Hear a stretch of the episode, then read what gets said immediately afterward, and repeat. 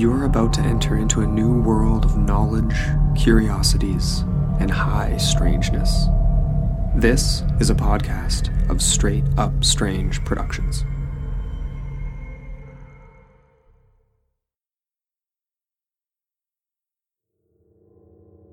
There will be merry times at Wyrley in November when they start on little girls, for they will do twenty wenches like the horse before next March. Don't think you are likely to catch them cutting the beasts. They go too quiet and lie low for hours till your men have gone. Mr. Edalji, him they said was locked up, is going to Brum on Sunday night to see the captain, near Northfield, about how it's to be done with so many detectives about. And I believe they are going to do some cows in the daytime instead of at night. I think they are going to kill beasts nearer here soon, and I know Cross Keys Farm and West Cannock Farm are the first two on the list. You bloated blackguard, I will shoot you with father's gun through your thick head if you come in my way or go sneaking to any of my pals. A letter addressed to Lieutenant Anderson of the Cannock Police, received in 1903. This is episode 61 The Case of George Edalji.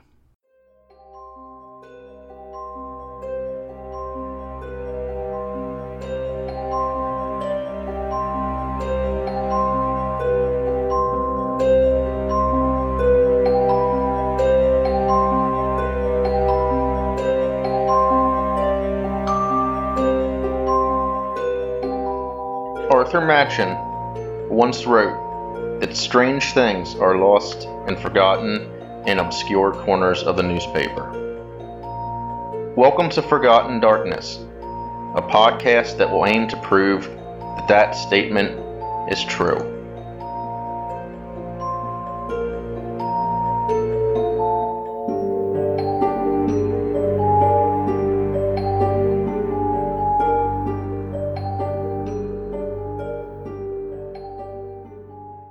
This story is another one I first read about in one of Charles Fort's books. In Wild Talents, I think it was, he describes various spates of animal mutilation in various places, particularly in England, and mentions the following case. But when looking into the case further, I soon found that the case has strange features, far beyond those of the actual mutilations. And in fact, in some ways, the animal killings themselves are only a small portion of the story. I haven't ever put a warning on an episode before, but I should mention that this episode obviously involves something I know many people, myself included, have issues hearing about, which is the killing of animals. I'll try, as always, not to go too much more into detail than I need to, though. Also, some of the quotes from the letters involve some rather crude racial language, but this too, I think, is necessary to fully understand the case. So, my first Patreon shout out because I got my first patron a few days ago. So uh, let me bring my thing here. So Eric Todd, thank you for becoming a patron. Anyway, on with the story. Shapoorji Edalji was born in either 1841 or 1842 in Bombay, India. An ethnic Parsi, Around 1856, he converted to Christianity and eventually joined the Anglican Church. He traveled between various parishes, acting as curate. In June of 1874, he married an Englishwoman, Charlotte Stoneham, and the two had three children George, Horace, and Maud. In 1876, he was appointed vicar of St. Mark's Church in Great Wyrley, Staffordshire. What exactly led to the harassment the family experienced from 1888 until 1903 and beyond can be a matter for conjecture. Arthur Conan Doyle notes that it was likely that a good bit of it stemmed from simple racism, and a few that, as an Indian and therefore a colonial subject, Shapoorji and the, and the rest of his family were outsiders in Great Wyrley. And as an Anglican clergyman, it is perhaps doubly so, since as most people saw it, Indians were the ones the English were supposed to be preaching to, not the other way around. Another aspect that may have led to it is that, ethnicity aside, Shapoorji seems to have been the, short, the sort of man who made enemies. Not that he did anything illegal or really even questionable, if I'm honest. he was just a quite hard headed, opinionated, kind of stubborn man. The singular harassment to which the Edalji family was subjected then began in September 1888 with an odd note asking Shapoorji to subscribe the household to the Wolverhampton Express and Star. But the letter writer followed up this fairly innocuous request with a threat. If you don't take the star, I shall shoot you with a pistol I have in my house, or else I shall break your windows. In December, the windows of the vicarage were, indeed, broken, and Shapoorji began fearing to leave the house on his ministerial duties. Soon a 17 year old girl employed as a maidservant in the Edalji household, Elizabeth Foster, began receiving letters signed Thomas Hitchens. Chalk messages signed T.H were scrawled on the walls of the vicarage, saying that the Edaljis were a wicked family. Soon, in the missives addressed to Elizabeth Foster, Hitchens proclaimed that he was the one who wrote the letters to her, quote, black master. He threatened to shoot Elizabeth whenever he saw her. At this point, the threats beginning to escalate, Reverend Edalji called the police. Sergeant Upton of the Staffordshire Constabulary set up watch on the home. The surveillance turned up nothing, although it was noted that no letters had arrived. When the police abandoned all scrutiny, more letters were found on the vicarage grounds. One, found on January 1st of the next year, was addressed to Elizabeth. It was found in the hall, the adhesive on the envelope still wet. One was found on the doorstep, written on a page torn out from the school exercise books used by the children. In this case, young George Edalji, nearly 13, thought he saw the shadowy form of another man on the porch. But when his mother went outside, she saw Elizabeth Foster walking away. Another was found, written on the same paper, later the same day.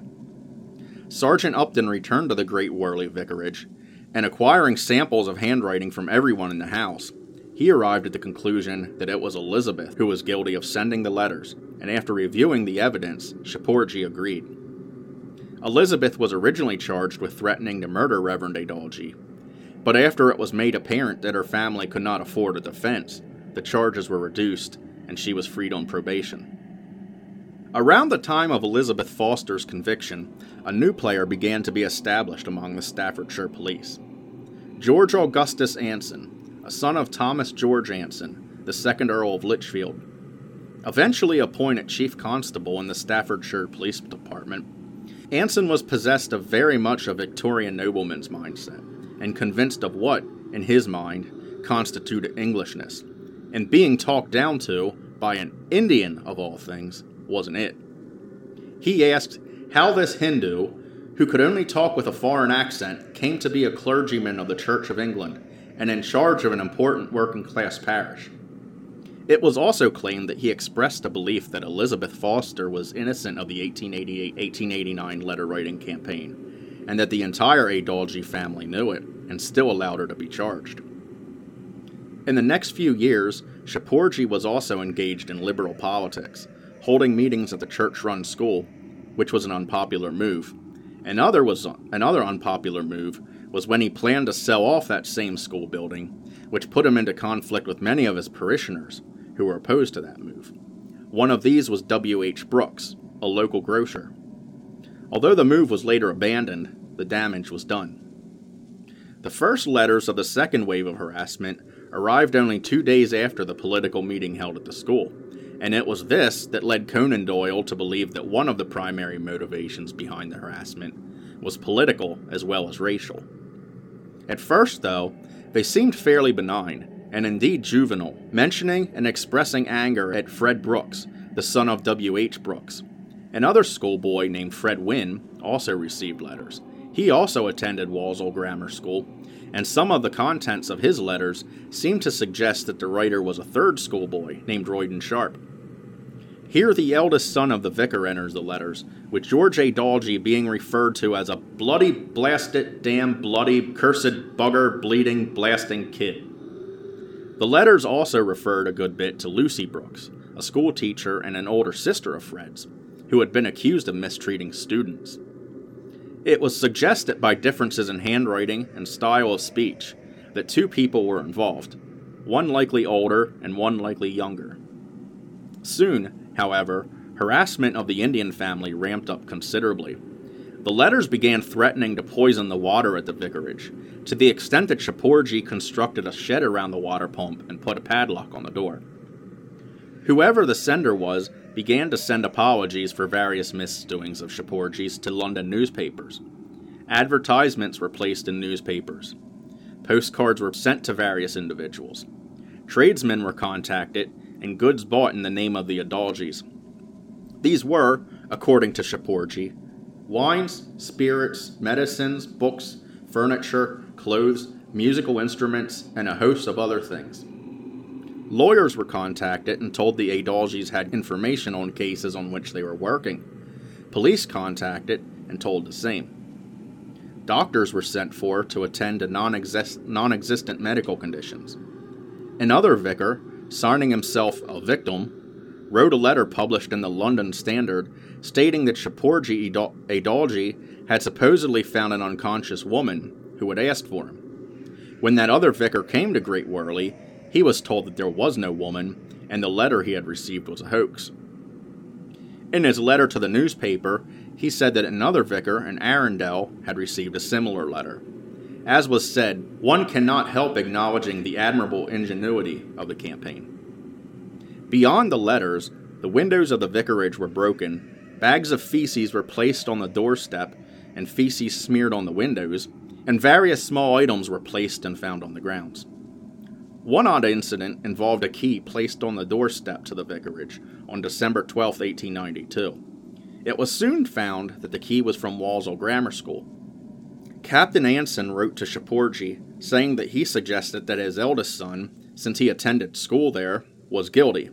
He actually hadn't int- attended school there, but Anson made the accusation anyway.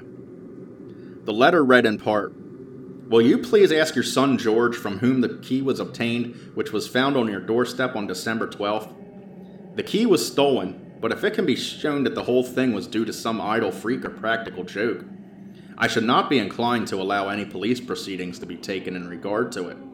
If, however, the persons concerned in the removal of the key refuse to make any explanation of the subject, I must necessarily treat the matter in all seriousness as a theft.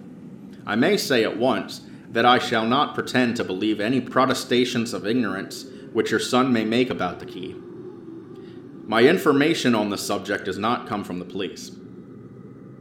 Even after confronted with clear evidence that George didn't attend the school and was in fact studying law in Birmingham, Anson, while he conceded the key had been stolen by some other student of Walsall, refused to believe George A. Edalji innocent of any wrongdoing. He soon began to accuse George of being the writer of many of the letters sent in, the second wave. In a letter written on July 25, 1895, he says, I did not tell Mr. Perry that I know the name of the offender, though I told him I had my suspicions. I prefer to keep my suspicions to myself until I'm able to prove them, and I trust to be able to obtain a dose of penal servitude for the offender, as, although great care has apparently been exercised to avoid as so far as possible, anything which would constitute any serious offense in law, the person who writes the letters has overreached himself in two or three instances, in such a manner as to render him liable to the most serious punishment. I have no doubt that the offender will be detected. Some of the letters displayed a fixation on deviant sex. One particularly vile letter was sent to the maid of the Edaljis, a young woman named Nora, proclaiming to be from Thomas Hitchings, Chief Constable of West Bromwich. As an aside here, many of the letters defended Elizabeth Foster, who had been con- convicted in 1889, and the similarity of this name and the one to which with which many of the 1888-1889 communications were signed is to be noted. Hitchings referred to Reverend Edalji as a quote infernal black man and said that he starved, beat, and tortured his servants. He was soon to be arrested for vile, gross immorality. He said he would pay Nora fifty pounds to kill the Edalji's cat, told her to say that she had discovered W.H. Brooks and Mrs. Edalji having sex under her bed, and that she had been raped by both of them, as well as by George Edalji and Fred Brooks. She was even told to put shit with anything you may cook for the family and save all your piss and put it to boil potatoes. She owed a duty to yourself, God, our crucified Savior, to stop the vile career of the blackguard and the murderer, this Pharisee. But at the end of 1895, the second wave of harassment had ceased. In the next few years, George Edalji became a solicitor with a practice in Birmingham, but was resident at the Great Wyrley Vicarage the entire time. In 1901, he wrote a book called Railway Law for the Man on the Train. By 1903, the harassment came back in force, however, and this time, George Edalji was singled out for treatment. On February 2, 1903, a horse belonging to Joseph Holmes was slashed and killed near Great Wyrley. This horse apparently did not die from its wounds, but did need to be euthanized later. On Easter Sunday, April 10th, another horse, this one belonging to a town councilor named Mr. Thomas, was killed. This was followed on May 2nd by a cow belonging to a Mrs. Bungay. May 14th saw another horse belonging to Henry Badger killed, as well as several sheep belonging to T.J. Green. Two cows were killed near Browns Hill Colliery on June 6th. It seems to have been at this point that it was first noted by some that George Edalji often took walks at night. On June 29th, two more horses belonging to a Mr. Blewett of the Quinton Colliery were attacked. Some sources say both these were killed, but it appears that only one was. The other was slashed on the flank and survived. It was the next day that the first and the third wave of letters appeared, but unlike before, these were not sent to the vicarage. The first, sent to Sergeant Rowley of Hednesford, was written in all capital letters and read as follows A party whose initials you will guess will be bringing a new hook home by train from Walsall on, on Wednesday night, and he will have it in his special long pocket under his coat. And if you or your pals can get his coat pulled aside a bit, you'll get sight of it, as it's an inch and a half longer than the one he threw out of sight when he heard someone a sloping it after him this morning. He will come by that after five or six, or if he don't come tomorrow, he is sure to on Thursday, and you have made a mistake not keeping all the plain clothesmen in hand. You sent them away too soon. Why, just think, he did it close where two of them were hiding only a few days gone by. But, sir, he has got eagle eyes, and his ears is as sharp as a razor, and he is as fleet of foot as a fox, and is noiseless. And he crawls on all fours up to the poor beasts, and fondles them a bit, and then he pulls the hook smart across them, and out their entrails fly before they guess they are hurt. You want a hundred detectives to run him in red handed, because he is so fly, and knows every nook and corner. You know who it is, and I can prove it, but until a hundred pounds reward is offered for a conviction, I shan't split no more. On July 4th, Mr. Blewett, owner of the two horses but recently slashed, received a postcard saying there was a connection between the animal slashings, Jack the Ripper, and the Fenians. It was signed John L. Sullivan. On the 7th, a letter was sent to a policeman named Sergeant Robinson. This one was signed Wilfred Greatorex, a student at the Walsall Grammar School whose father was Royden Sharp's landlord. It was later found that Greatorex could not have written the letter, because he was on the Isle of Man at the time. It described the quote, Wyrley gang, which was responsible for the animal mutilations, a leader named merely the captain, Mr. Brow of Great Wyrley Colliery, Fred Wooten, several men named Egger, Faraday, Stanley and Quibell, and George Edalji. On July 10th, Robinson received another, unsigned, letter which threatened to begin murdering girls and implicated George Edalji in the slayings. This is the letter quoted in the introduction. Another offered to give up the name of the captain of the gang. I have got a daredevil face and can run well, and when they formed that gang at Wyrley, they got me to join. I knew all about horses and beasts and how to catch them best. They said they would do me in if I funked it, so I did, and caught them both lying down at 10 minutes to 3, and they roused up, and then I caught each under the belly, but they didn't spurt much blood, and one ran away, but the other fell. Now I'll tell you who are in the gang, but you shan't prove it without me. Now I have not told you who is at the back of them all, and I shan't until you until you promise to do nothing at me. It is not true we always do it when the moon is young, and the one Edalji killed on April 11th was full moon. But, of course, there had been no animal killed on April 11th. One letter, received by George Edalji himself and addressed from a lover of justice, said that they felt he was innocent of the slashings and urged him to leave Great Wyrley. It later was discovered that this was sent by Captain Anson and was meant, somehow, to get George to incriminate himself as the author of the Greatorex letters, as the third wave was now known.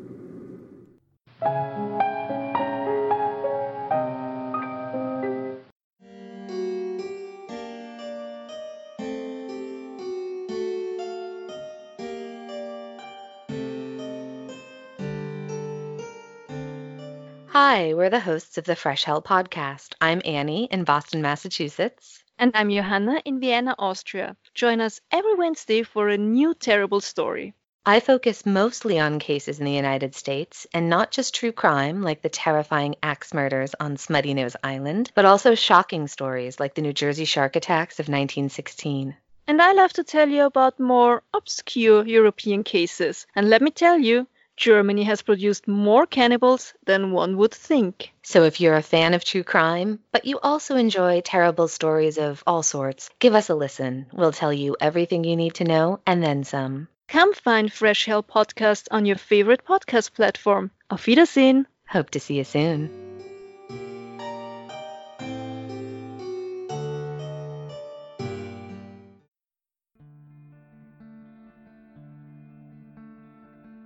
Hi there, I'm Oz from the Oddball Aussie podcast.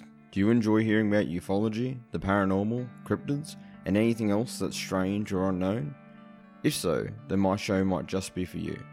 Join me for a different topic once a week and a midweek show that's all about listeners' true stories. Follow me on Twitter at AussieOddball or email me at theoddballaussie at hotmail.com. Hope you enjoy the show and stay safe out there in the weird.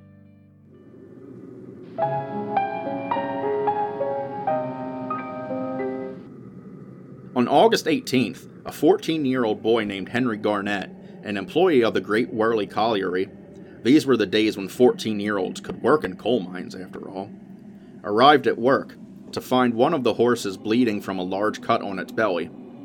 The horse later died.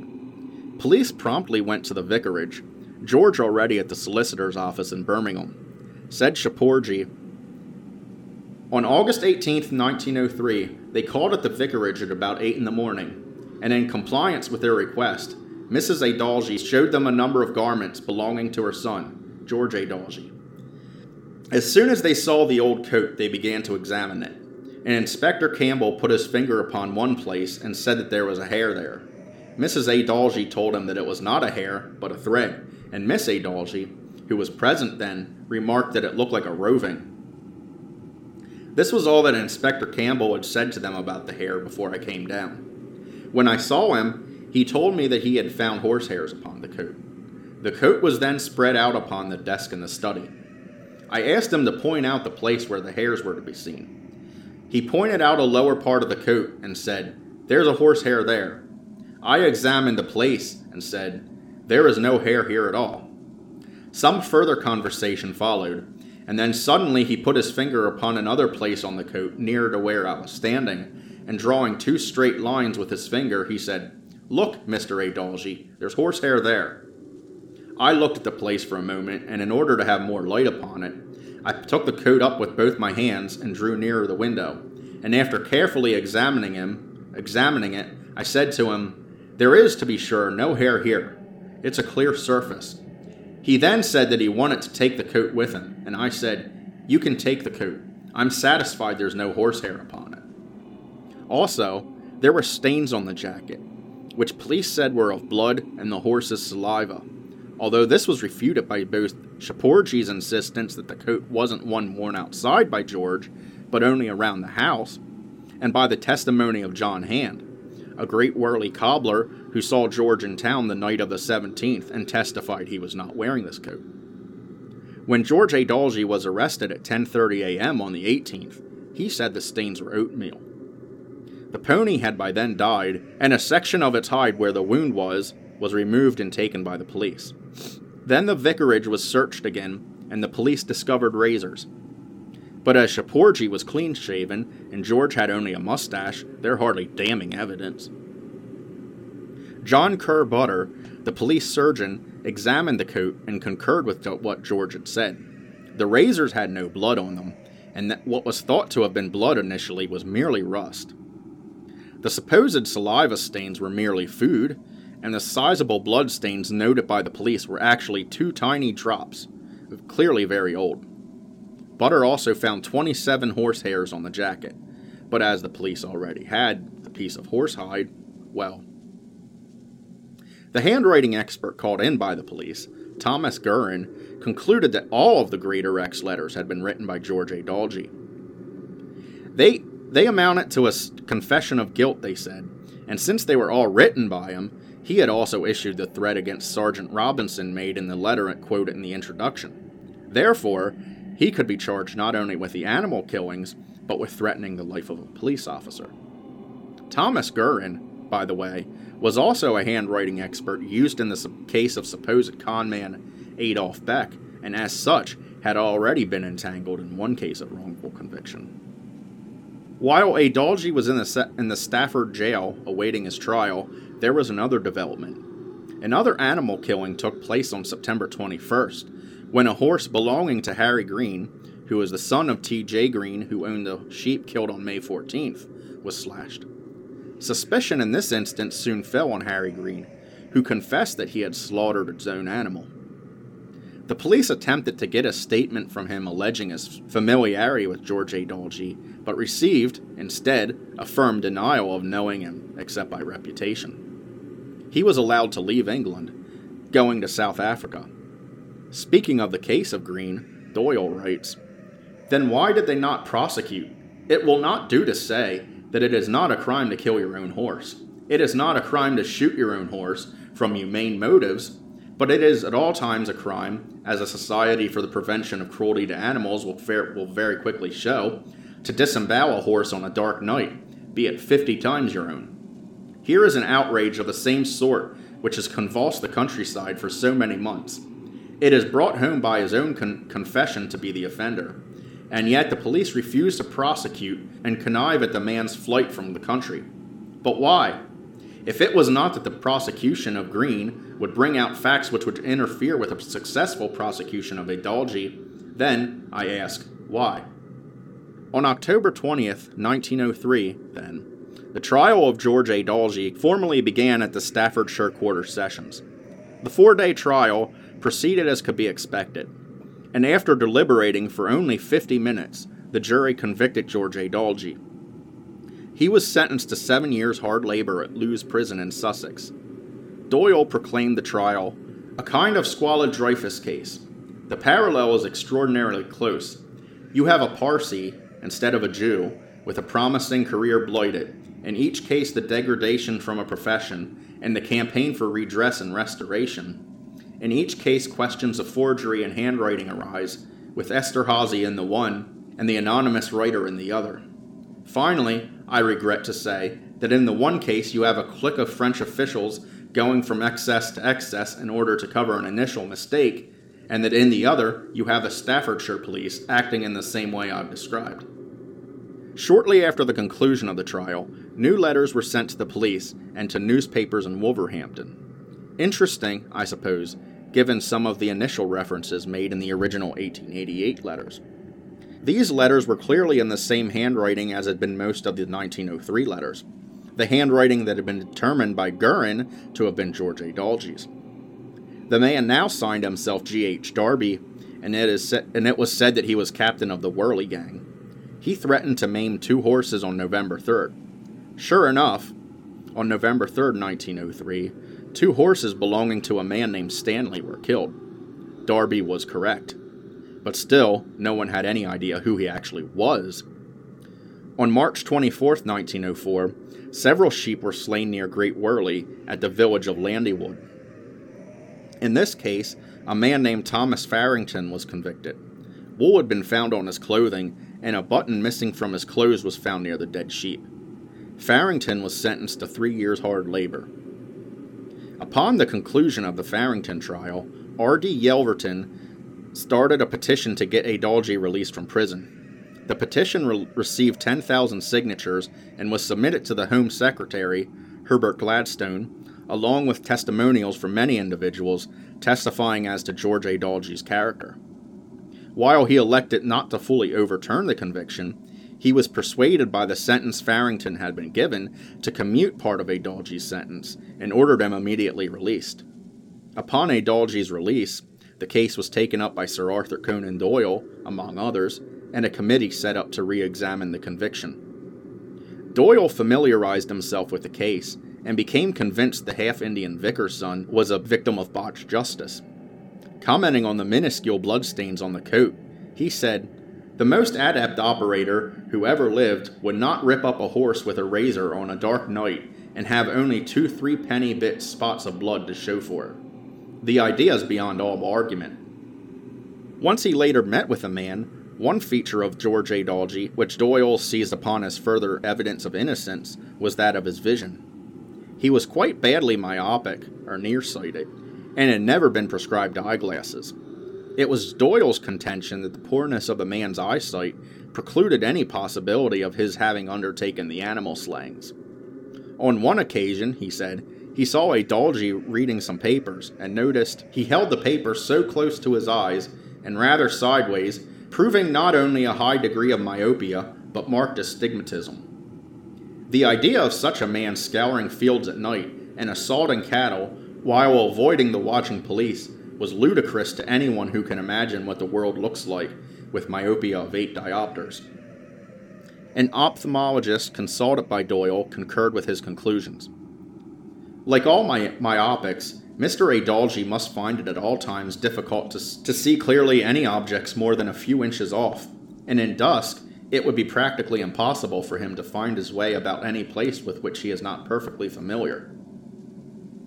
In addition, an inability of Edalji's to focus his eyes properly could account for some perceived sinister look to the man, especially for believers in physiognomy. And like most in the Victorian era, G.A. Anson was a strong believer in physiognomy. The idea that a criminal could be told apart from others by his facial features.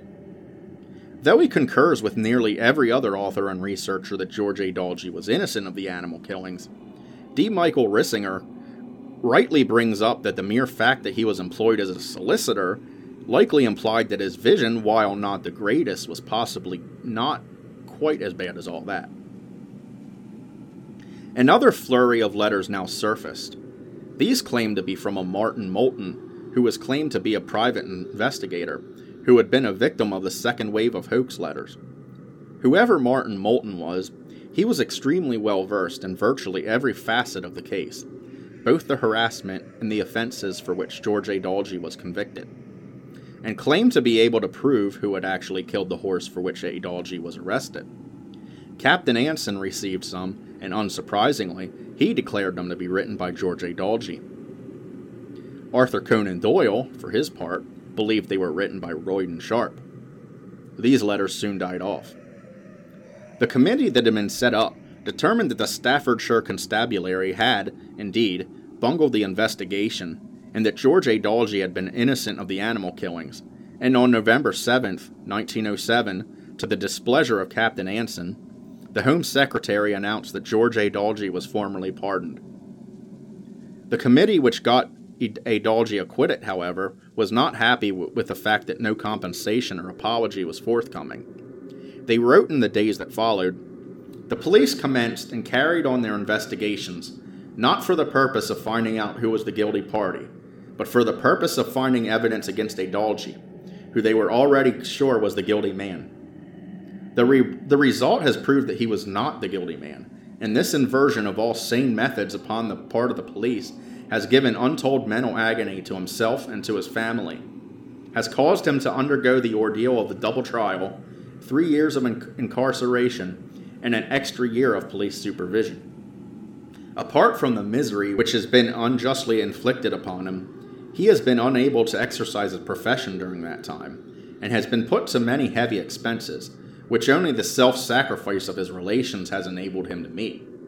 And now, though all these results have been, have been brought about by extraordinary conduct of the police and the stupidity of a court of quarter sessions, The unfortunate victim is told that no compensation will be made to him. George Edalji was, re- was restored as a solicitor, moved to Welwyn Garden City, living with his sister Maud, and to the best of my knowledge, practiced law until his death in 1953, with Maud then dying in 1961. But the story isn't over there. While undertaking the Edalji appeals, Arthur Conan Doyle received a letter from a narc, which he believed which he believed was from the mysterious letter writer that had been harassing the Edalji family for years. Recently uncovered documents in the files of the Staffordshire Constabulary, discovered in 2015, revealed that the letter was actually a fabrication and had been the result of a campaign launched by Captain Anson to discredit the campaign. Remember, he had tried a similar tactic with George Edalji himself when he sent the, Le- the Lover of Justice letter in 1903. Another document in the Home Office files was submitted to them by Captain Anson. He said that he had received from a man named Christopher Hatton. He said that he had heard from a man named Christopher Hatton, who was a good friend of Horace Edalji. Hatton told Captain Anson that Horace had said, I don't think George killed the horses, but he did write the anonymous letters, furthermore stating that he knew this for a fact. He claimed to have caught George writing one of the letters in the 1892 1895 wave, and in fact said that the harassment in that instance ceased when he threatened to tell their parents. Just before the acquittal, on August 22, 1907, a horse belonging to a Mr. Cartwright was found wounded. Police thought that horse may, might have actually been wounded by a cow, however, and not purposefully attacked. Then, on August 26th, Another horse was killed at Brown Hills Colliery, slashed upon the belly. Another had been wounded, but did not die. A man named Horace, or Hollis, Morgan, a butcher employed in Wolverhampton, was arrested for this offense. Another horse, belonging to Levi Brown, was wounded near Brewood on September 5th, but not badly. On November 6, 1934, a 57 year old man from Darlaston named Enoch Knowles was arrested and confessed to writing a number of obscene letters to women. It was later discovered that he had been sending a number of harassing letters over a period of at least 25 years. He had written to judges, both witnesses and accused parties in criminal cases, and on one occasion, it was reported, even a member of the royal family.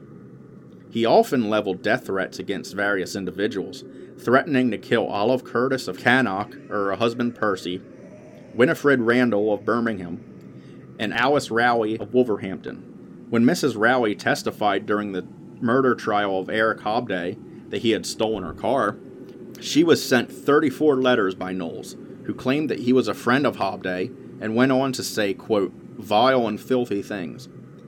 It was said that he had also written letters to the widow of, man, of the man murdered by Hobday and to the judge. Knowles also claimed to be, quote, Jack the Ripper of Whitechapel. While there were no direct accusations of Knowles being involved in the Edalji case, with the general subject matter of the letters he sent and his residence in close proximity to Great Wyrley, it wouldn't be exactly surprising. Interestingly, Enoch Knowles lived on Park Street, and one of the Martin Moulton letters had been posted from 3 Park Road.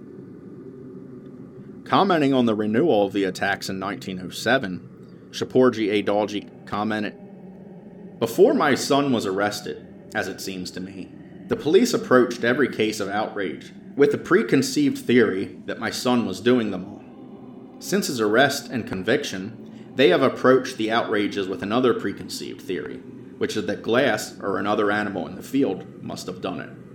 I think the preconceived theories of the police have utterly misled them, and that they have not consequently been successful in finding the real perpetrator.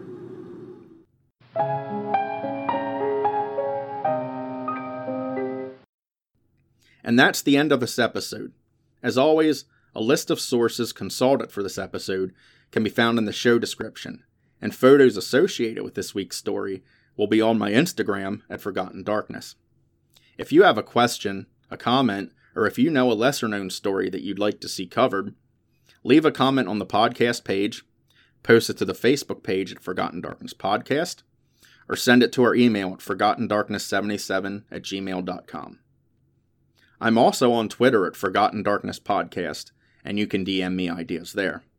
I also now have Patreon at patreon.com slash forgdark. And so, until next time, this is Andrew, signing off.